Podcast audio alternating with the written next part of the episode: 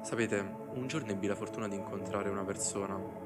Quella sera, tra un discorso e l'altro, parlando del più e del meno, ad un certo punto venne fuori un discorso secondo me anche piuttosto interessante, di cui avevo ovviamente una vaga idea, ma sul quale non mi ero mai soffermato abbastanza. Tempo, noia, altre priorità, insomma tutte quelle scuse che ogni volta ci raccontiamo. La questione ruotava intorno ad una semplice domanda. Mi chiese: ma qual è la tua più grande paura? E ricordo che la prima reazione spontanea fu quella di ridere in faccia a questa persona. E questo non per maleducazione, ma perché non avevo capito la profondità della domanda, o almeno non avevo voglia di comprenderla in quel momento.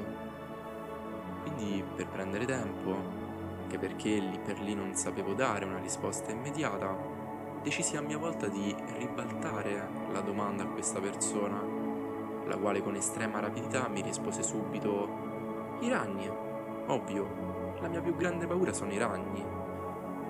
Ricordo che di questa risposta ne rimasi piuttosto deluso, ed io che mi aspettavo un monologo di 3 ore, pensavo tra me e me. I ragni? Bah, qual era la tua più grande paura? I ragni. Alla fine però arrivai alla conclusione che ci poteva stare, e quando mi venne riposta la domanda per la seconda volta, sapevo a quel punto che dovevo dare una risposta, o almeno provare a darla. Ricordo lì per lì che risposi una cosa del tipo: ma lo sai che forse la mia più grande paura è la curiosità? Cioè, quella paura di non accontentarmi mai, la paura di rimanere perennemente insoddisfatto nella consapevolezza che ci possa essere sempre qualcosa di meglio là fuori.